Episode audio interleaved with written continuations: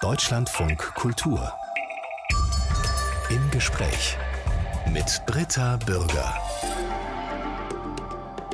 Herzlich willkommen. 30 Jahre lang war mein heutiger Gast einer der weltweit erfolgreichsten Kreativen der Werbewelt, Amir Kassai.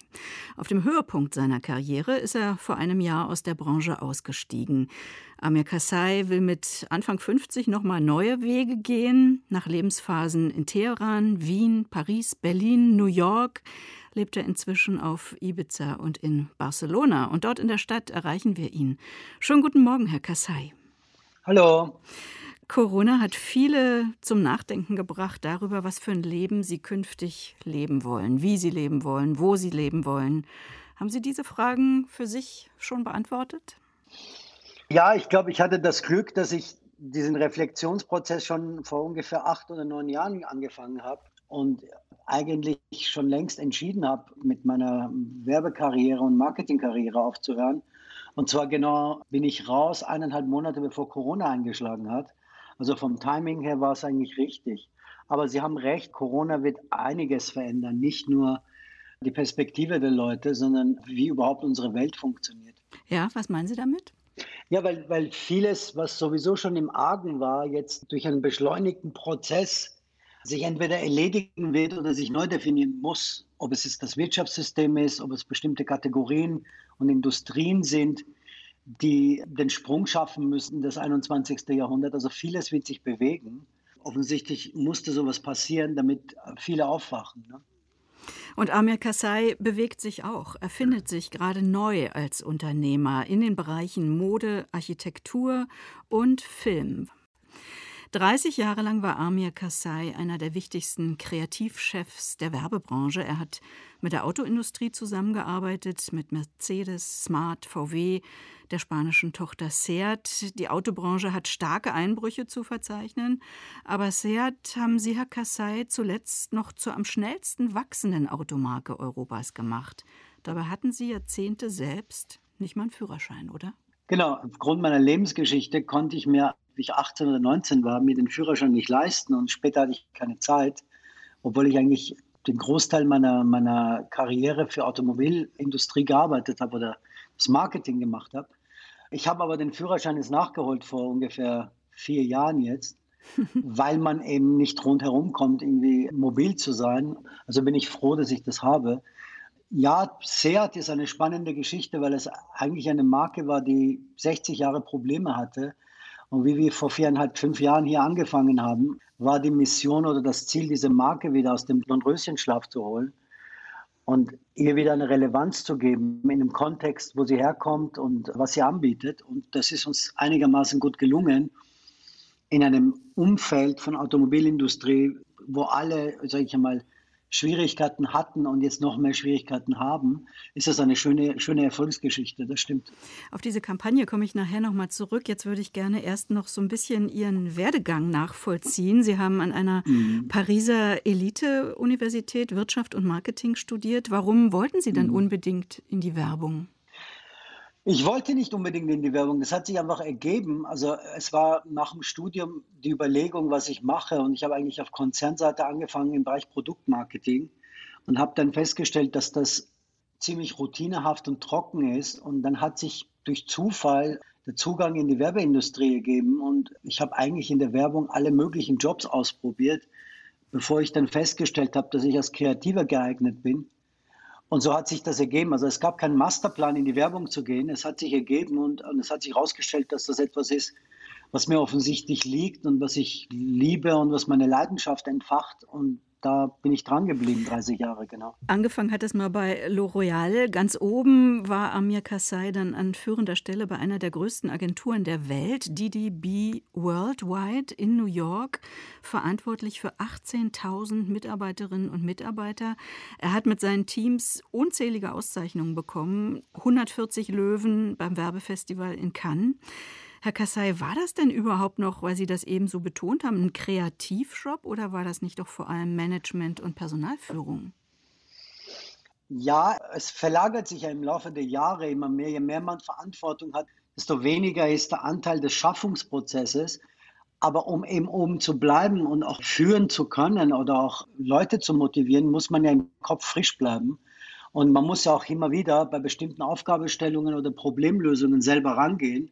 Also ist der kreative Schaffungsprozess war nie verschwunden.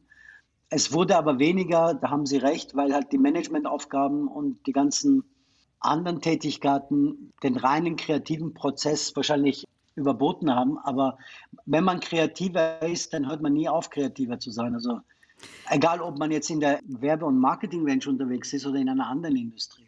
Was gehört für Sie zu einer guten Werbung? Das Wesen der Werbung hat sich ja in den letzten 100 Jahren ja massiv verändert. Wenn man sich die Geschichte der Werbung ansieht und Reklame, war es ja am Anfang eher so ein Informationsmedium, um die Leute davon zu informieren, dass es bestimmte Produkte und Dienstleistungen gab. Und je größer dann das Angebot und je umworbener der Markt wurde, desto eher ging es darum, einen relevanten, wahrhaftigen Vorteil eines Produktes oder einer Dienstleistung zu finden und diesen Vorteil so emotional oder so, so relevant zu verpacken, dass die Menschen sich dafür interessieren oder dass die Menschen in irgendeiner Art und Weise das in Erwägung ziehen. Und das ist eigentlich so das Wesen der guten Werbung. Aber oft geht es doch da gar nicht um das Produkt in der Werbung. Oft geht es doch eher um ein Lebensgefühl zum Beispiel. Ich soll mich frei fühlen. Richtig. Deswegen sage ich ja, gute Werbung funktioniert ja nur, wenn sie, wenn sie am Ende des Tages auch das, was sie versprechen, auch irgendwie als Unternehmen halten können. Es bringt wenig, wenn ich jetzt ein schönes Lebensgefühl verspreche, aber mein Produkt, meine Dienstleistung oder das, was ich anbiete, das in keiner Weise widerspiegelt oder das, dass das Ganze stark übertrieben ist. Auch ein Lebensgefühl muss ein irgendwo begründet und substanziert sein. Und sonst funktioniert es nicht. Aber so würde ich das zumindest beschreiben, was gute Werbung ist. Wir können es am Beispiel ja. festmachen in einer Kampagne für Seat, die Sie mitentwickelt haben, die sehr auf Individualität zielte, also auf das Freiheitsgefühl, darauf, das Beste aus seinem Leben zu machen. Das waren so Slogans wie Do Your Thing. Dazu sehr rhythmische Musikvideos. Do Your Thing, das ist ja im Prinzip ja auch Ihr persönliches Credo, aber dafür brauche ich ja keinen SUV. Nee, Sie brauchen dafür kein SUV, das ist richtig. Bei dem Auto, beim Arona von Seat, ging es darum, damals ein komplett neues Auto, das in einem neuen Segment reinkommt und für eher jüngere Zielgruppen gedacht ist, so zu positionieren, dass das Lebensgefühl, das mediterrane Lebensgefühl, die Herkunft von dieser Marke auch sichtbar und nachempfunden werden kann. Deswegen haben wir uns dafür entschieden, dieses Auto eher als ein rebellisches Statement zu positionieren, dass man sein Leben leben sollte, ohne ohne Einschränkungen, ohne zu viel auf andere Meinungen zu hören.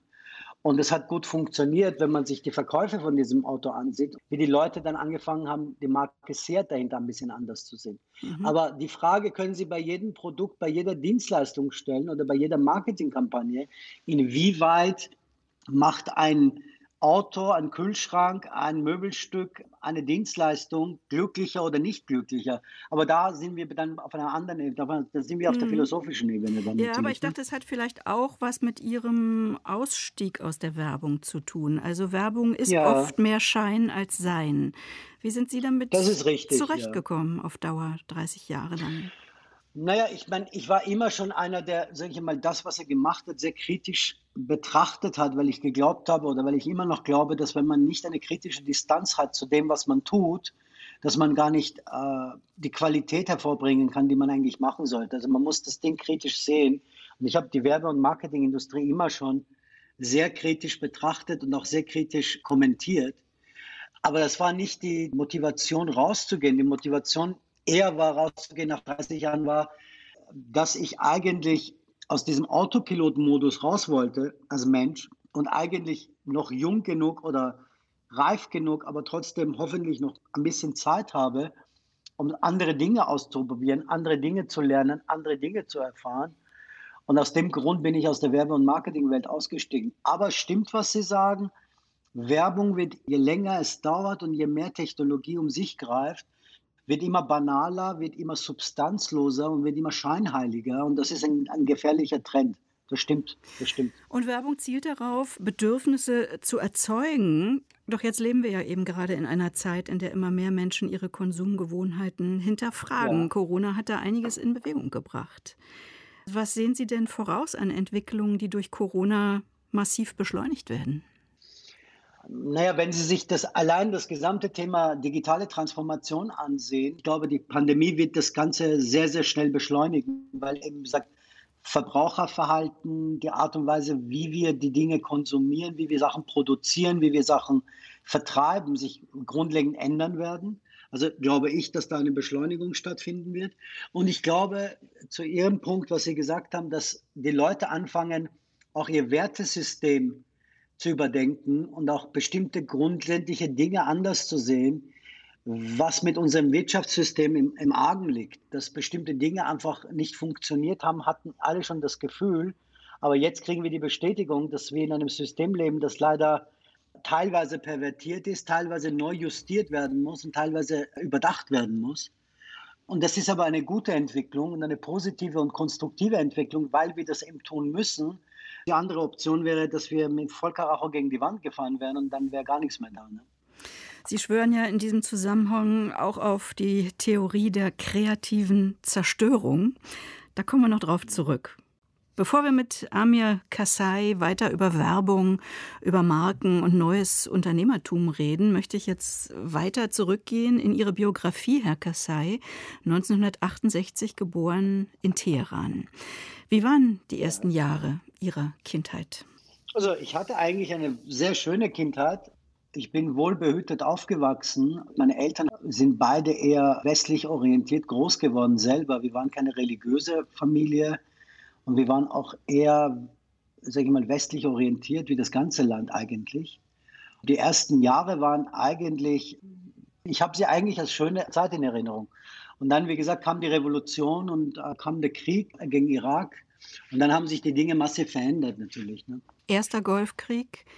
Sie waren 13, kurz nach der Grundschulzeit und sind als Kindersoldat mhm. eingezogen worden. Kindersoldaten, das Wort ist hart, sind Kanonenfutter. Was für Erinnerungen haben Sie daran?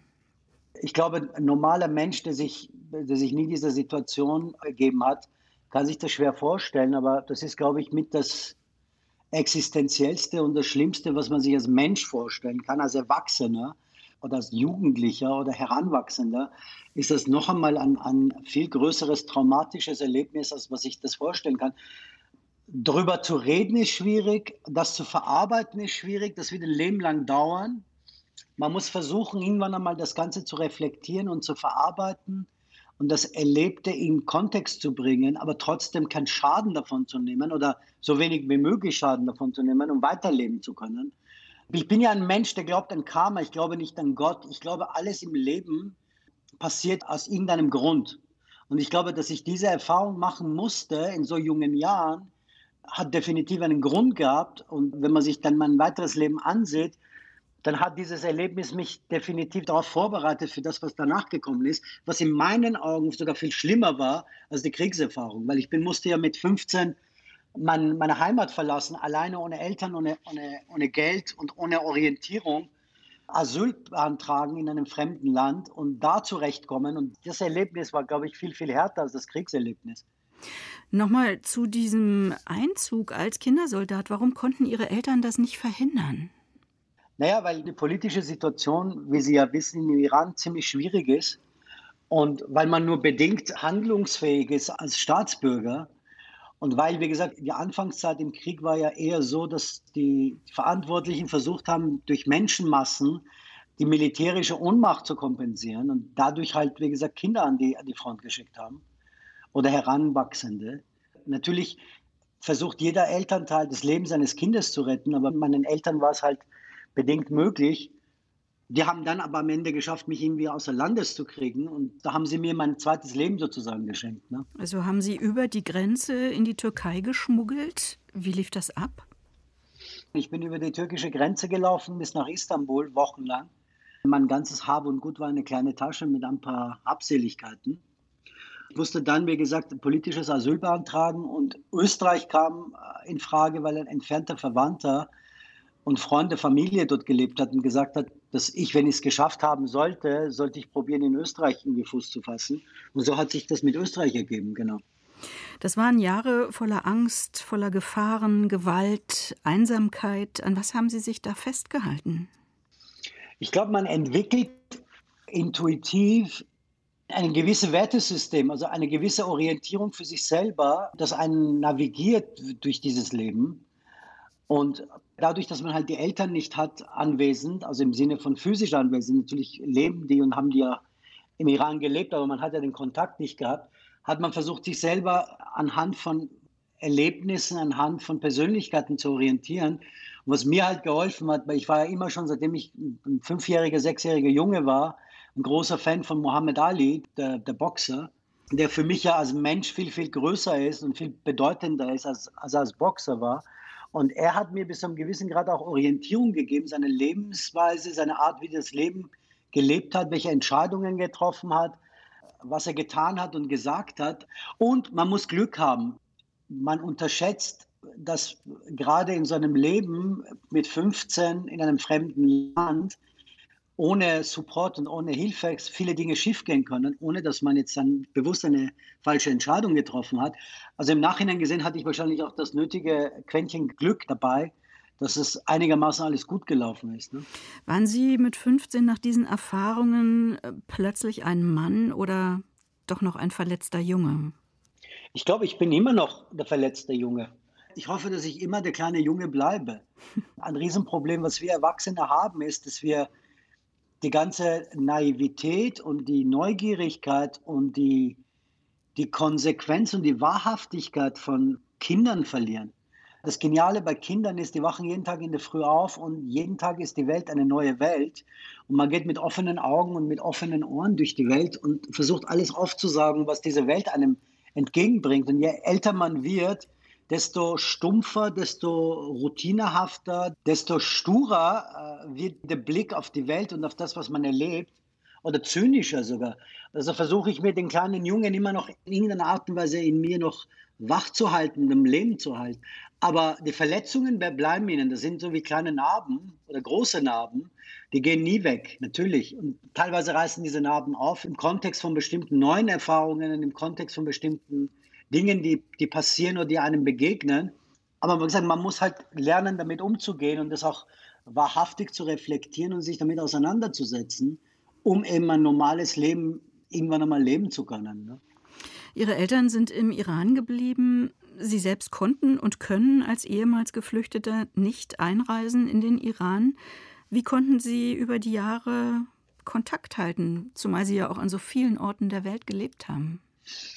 Wir telefonieren regelmäßig und die kommen alle paar Jahre, versuchen sie natürlich nach Europa zu kommen.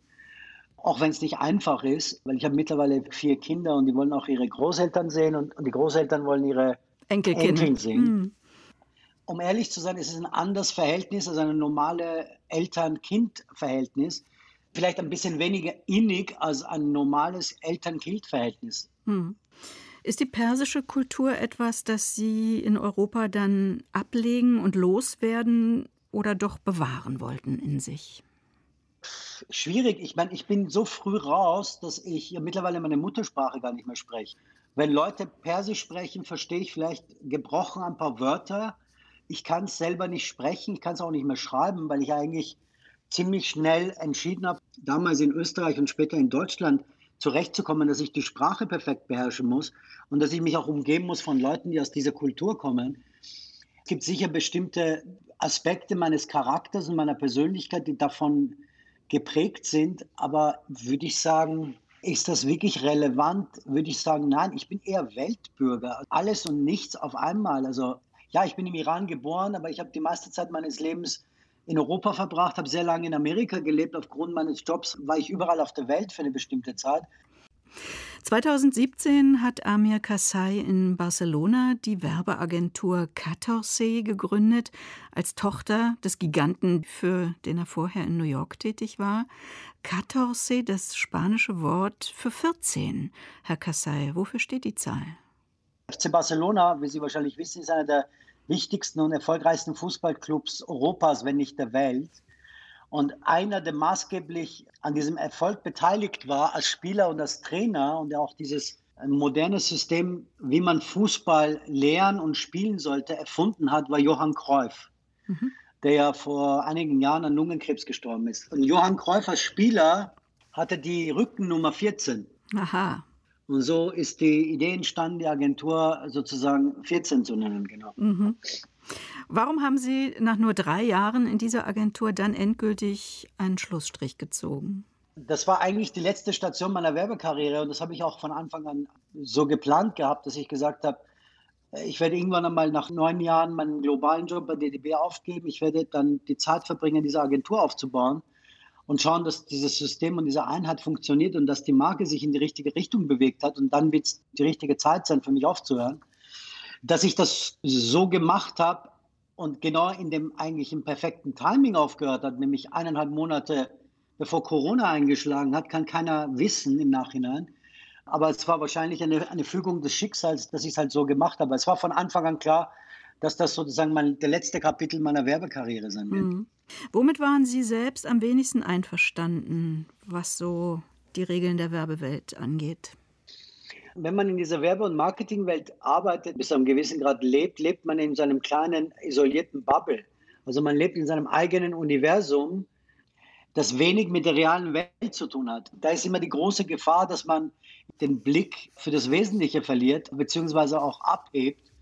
Also diese Balance zu finden und immer noch irgendwie ein Leben zu leben neben der Arbeit, dass das reale Leben einen vor Augen hält, das ist schwierig. Es ist eine, eine Industrie, die, wie Sie richtig sagen, sehr viel von Schein lebt und immer weniger Substanz hat also zumindest in meinen Augen rückblickend. Und das ist eine gefährliche Entwicklung, die mich halt schon immer gestört hat. Aber wie gesagt, ich würde jetzt im Nachhinein nicht sagen, ich bin im Bösen gegangen oder ich hatte irgendwie schlechte Gefühle dabei, sondern es war der richtige Moment und die richtige Entscheidung zu sagen, nach 30 Jahren möchte ich jetzt mal was ganz anderes lernen und was anderes erfahren und was anderes ausprobieren. Ich würde gern etwas über Wirtschaftstheorie reden. Sie sind ein Anhänger der Theorie der kreativen, der schöpferischen Zerstörung. Anfang des 20. Mhm. Jahrhunderts, formuliert von dem österreichischen Wirtschaftswissenschaftler Josef Alois Schumpeter. Was meint er mit der kreativen Zerstörung? Also kreative Zerstörung, wenn man das jetzt banal runter reduziert, handelt davon, dass ein altes System erst dann den Sprung zu einer neuen Evolutionsstufe schafft, wenn man dieses alte System eigentlich in ihren Grundelementen zerlegt, um darauf kreativ und innovativ was Neues aufzubauen. Manchmal passiert das chronologisch, manchmal passiert das aufgrund von globalen Ereignissen, aufgrund von Naturkatastrophen, von Krieg. Und ich glaube, wir leben auch in so einer Phase gerade, weil wir mit einer Naturkatastrophe zu tun haben, globalen Ausmaß, dieses System, das alte System jetzt massiv ins Wanken bringt. Man kann zwei, zwei Sichtweisen verfolgen. Die eine ist, es ist traurig, es ist schade und es, es wird sehr viel Leid bringen. Und man kann versuchen, mit Jammern da durchzukommen oder die, die Sichtweise, dass man sagt, nee, es ist eine Entwicklung, die schon längst überfällig war und Gott sei Dank passiert die jetzt gerade, weil wir eben vieles in diesem alten System erneuern müssen, verbessern müssen, neu definieren müssen, damit wir ein besseres System und eine bessere Welt haben in der Zukunft. Aber sind Sie überzeugt davon, dass es eine Rückkehr zu mehr Qualität und Innovation geben wird, statt Quantität und Gewinnmaximierung? Ich glaube an die These vom qualitativen Wachstum. Ich glaube, eine der Hauptprobleme des Kapitalismus oder des kapitalistischen Systems, in dem wir leben, ist, dass es mit Qualität immer weniger zu tun hat, sondern mit Quantität und Kurzfristigkeit.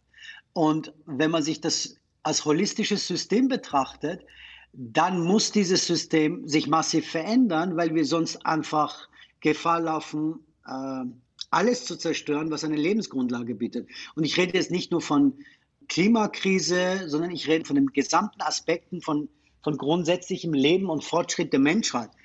Und ich glaube schon, dass die Pandemie, als eine der Konsequenzen dieser Pandemie, dass wir definitiv anfangen müssen, über dieses System nachzudenken. Ich bin kein Anhänger von einem Alternativsystem, weil ich glaube schon, dass die freie Marktwirtschaft an sich das einzig relevante System ist in einer globalen Welt, aber in der qualitätsbezogenen Sichtweise. Und ich glaube schon, dass wenn der Schmerz lange genug dauert und es sieht danach aus, dass uns das Ganze länger begleitet als nur ein, zwei Jahre, dass da gar nichts anderes uns übrig bleibt, als neu anzufangen, neu zu justieren, neu zu denken, weil wenig von der alten Substanz übrig bleiben wird. Was für Firmen, Herr Kassai, werden denn künftig erfolgreich sein? Ich glaube, jede Art von Unternehmen, das eigentlich sich wieder zurückbesinnt auf die Uridee des Unternehmertums. Weil Unternehmertums, wenn man sich das mal ansieht, in der ursprünglichen Definition hatte damit zu tun, dass ich als Person eine Idee, eine Vision oder ein Angebot hatte im Markt, das qualitativ besser war als das Bestehende.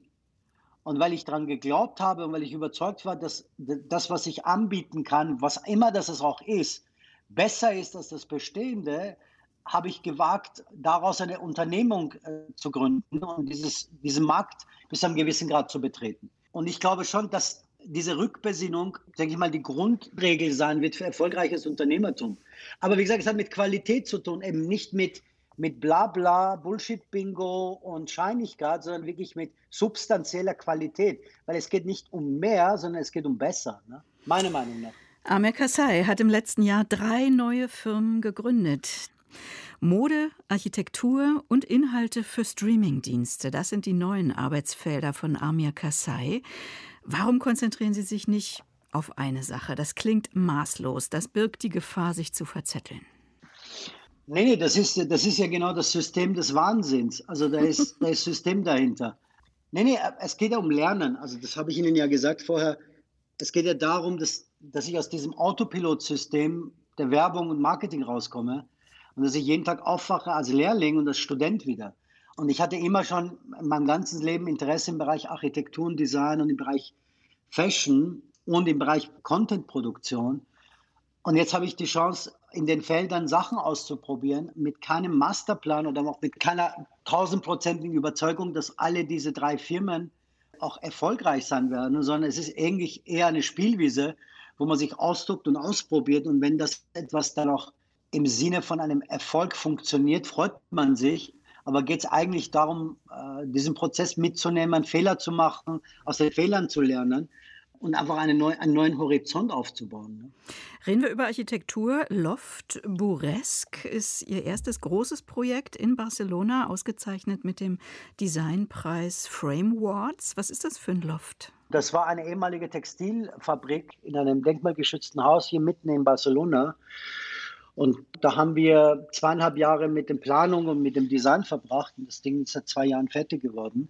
Und basierend halt äh, auf diese ganzen Architekturprojekte der letzten Jahre habe ich mir überlegt, dass ich eine Architektur- und Designfirma gründe, wo es auch da wieder nicht um Geld geht, sondern eher um Qualität geht, wo man versucht, wirklich einmalige Lebens- und Wohnerlebnisse zu schaffen jenseits von diesem Shishi und Bling Bling des Luxuslebens, sondern wo man wirklich das Thema Wohnqualität und Lebensqualität in den Vordergrund stellt. Worin besteht die und da das, an dem Beispiel? Welche Gefühle und Emotionen sie erzeugen wollen, in was für einer Ambiente Menschen sich wohlfühlen, kreativ sein können oder auch sag ich mal, sich gut fühlen. Ähm, naja, gut, ich habe es mir natürlich angeguckt im Internet und natürlich gedacht, wow, wunderbar, sieht toll aus, aber werde ich mir nie im Leben leisten können. Nee, nee, nee, und das ist ja genau der Punkt. Die Idee, die wir haben, ist zu sagen, man muss nicht unbedingt unfassbar viel Geld investieren, wenn man mit Kreativität und mit Innovation dieselbe Qualität, dasselbe Gefühl und dasselbe Konzept implementieren und umsetzen kann. Und das ist die Idee, mit lokalen, nicht namhaften Produzenten zu arbeiten, jungen Designern eine Chance zu geben, ihre Ideen umzusetzen Dinge anders anzugehen, als ein normales Architekturbüro das angehen würde, im Kontext von Preis-Leistung, im Kontext von Qualitätsdefinition. Dauert länger, vielleicht, aber das, das Ergebnis ist mindestens äh, genauso gut, wenn nicht besser. So, das ist das, was wir versucht haben hier und mhm. was wir weiter versuchen. Mode wird ein weiteres Standbein, ist ja auch eine Branche, die gerade total in der Krise ist. Also viele Unternehmen sind durch die Pandemie pleite gegangen. Strenes, Gary Weber, René Lézard, ja. Esprit, auch Hugo Boss und Escada stecken in der Krise.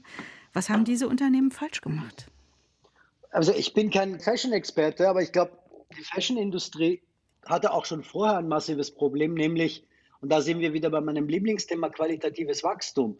Wenn Sie sich die Perversion der, der Fashion-Industrie ansehen mit Fast Fashion, mit den ganzen Billig-Fashion-Ketten auf der einen Seite, aber dann die High-End sogenannten Luxury Fashion Brands auf der anderen Seite, hat das System ja schon vorher nicht funktioniert. Und jetzt durch die Pandemie gehen einige an den Abgrund und viele drüber, weil, wie gesagt, der ganze Kontext von Qualität und Nachhaltigkeit und Langfristigkeit komplett verloren gegangen ist. Das, was ich versuche bei Fashion, ist das Medium der angewandten Kunst oder Mode zu nehmen, um ein, um ein soziales Statement zu machen. Da kann ich auch nicht mehr verraten, weil wir das Ganze, wie gesagt, erst in einigen Monaten erst launchen werden. Aber da geht es genau darum zu sagen, in was für einer perversen Welt leben wir und äh, den Spiegel einigen vorhalten und zu sagen, vielleicht sollten wir mal alle miteinander mal aufwachen und über andere Dinge nachdenken. Ich werde den größten Shitstorm der Geschichte in Deutschland verursachen damit, behaupte ich jetzt mal. Also es wird sehr, sehr viele Leute geben, die mich hassen werden. Aber wie gesagt, die ganze Kollektion ist ein Statement. Jedes Stück dieser Kollektion wird ein Statement sein. Mehr kann ich nicht verraten, aber glauben Sie mir, das wird laut werden und das, da werden sehr viele Leute drüber reden. Aber wie gesagt, auch da wieder ist das Ziel gar nicht, eine erfolgreiche Fashion-Marke zu etablieren, sondern eigentlich mit den, mit den Instrumenten, mit den, mit den Regeln und mit den Gesetzen der Fashion-Industrie zu spielen, um etwas zu produzieren, was den Leuten eine Message geben soll und was die Leute auch ein bisschen zum, zum Nachdenken anregen soll. Das ist die Idee dahinter. Freuen Sie sich drauf, das wird nicht etwas sein, äh, womit sich keiner beschäftigt, sondern das Gegenteil. Age for Age heißt dieses Label, richtig? Genau. Ich genau. habe versucht rauszukriegen, wofür das steht und nur andere Organisationen gefunden. Also eine genau. internationale genau. Charity-Organisation, eine britische Veteranenorganisation und einen japanischen Bomber. ja, das ist eine Abkürzung, aber ich werde Ihnen nicht den kompletten Namen sagen, weil wenn ich den kompletten Namen Ihnen sagen würde, würde dann eigentlich die Idee rauskommen. Es wird in den nächsten Monaten soweit sein. Okay, also Geheimniskrämerei, das kennen wir ja auch von Apple, gehört zu guter Markenentwicklung und Werbung dazu. Was auch zum Leben von Amir Kassai gehört, sind vier Kinder, haben wir schon gehört, so zwischen 13 genau. und Ende 20 aus verschiedenen Beziehungen. Wo leben die in der Welt verstreut? Eine lebt in Berlin, zwei leben in New York und eine weitere lebt in Wien. Aber ich habe, wie gesagt, immer schon trotz meines aufwendigen Jobs immer versucht, meine Freizeit mit meinen Kindern zu verbringen und habe die ja immer, obwohl die unterschiedliche Mütter haben, von klein auf zusammengebracht. Und eine der Dinge, auf die ich in meinem Leben am stolzesten bin, ist, dass diese vier Kinder eine sehr, sehr innige Verbindung zueinander haben und auch wirklich eine, sich als Familie fühlen. Ob ich jetzt ein normaler Vater bin im klassischen Sinne, nein. Ob ich ein guter Vater bin, müssen Sie meine Kinder fragen. Sie haben Ihren Kindern vermutlich auch mit auf den Weg gegeben, das Beste aus ihrem Leben zu machen, aus deren jeweiligen Leben. Was aber haben Ihre Kinder Ihnen für Denkanstöße gegeben, sich selbst zu hinterfragen? Ich glaube, Kinder sind die besten Leuchttürme, wenn es darum geht, uns zu erinnern, dass wir irgendwann einmal die Naivität, Neugier und die, die Wahrhaftigkeit verlieren als Erwachsene. Und das Grandiose, ein Kind zu haben, ist, dass man jeden Tag live miterlebt, wie dieses Kind halt durch die Welt geht und neugierig alles aufsaugt und alles neu entdeckt. Vor dem Hintergrund haben sie mir das definitiv beigebracht, aber auch jeder von denen ist ein, eine andere Persönlichkeit. Die erinnern mich und mittlerweile sind sie alt genug, dass sie mir auch die Meinung sagen und dass die bestimmte Dinge, die ich vielleicht als Fehler begangen habe oder bestimmte Entscheidungen, die ich getroffen habe, die sie nicht richtig finden, noch kommentieren oder auch aufzeigen. Und daraus entsteht eine Konversation und, und auch ein Prozess der Selbstreflexion. Vor dem Hintergrund lerne ich sehr viel von meinen Kindern, klar. Wie Sie gesagt haben, mir geht es gar nicht darum, diese Kinder in irgendeiner Art und Weise in eine bestimmte Schiene zu schieben, sondern denen einfach das Wertesystem mitzugeben, dass dieses eine Leben, das sie haben, dass sie das Beste daraus machen und das Beste aus seinen Ressourcen rauszuholen, um ein glücklicherer, erfüllterer Mensch zu sein am Ende seines Lebens. Ne? Amir Kassai hat das richtige Schlusswort gefunden. Ich danke Ihnen sehr für dieses Gespräch, Herr Kassai. Bin gespannt, wie es weitergeht bei gerne, Ihnen. Gerne, gerne. Super, vielen Dank. Dankeschön. Deutschlandfunk Kultur. Im Gespräch. Überall, wo es Podcasts gibt. Und in der DLF Audiothek.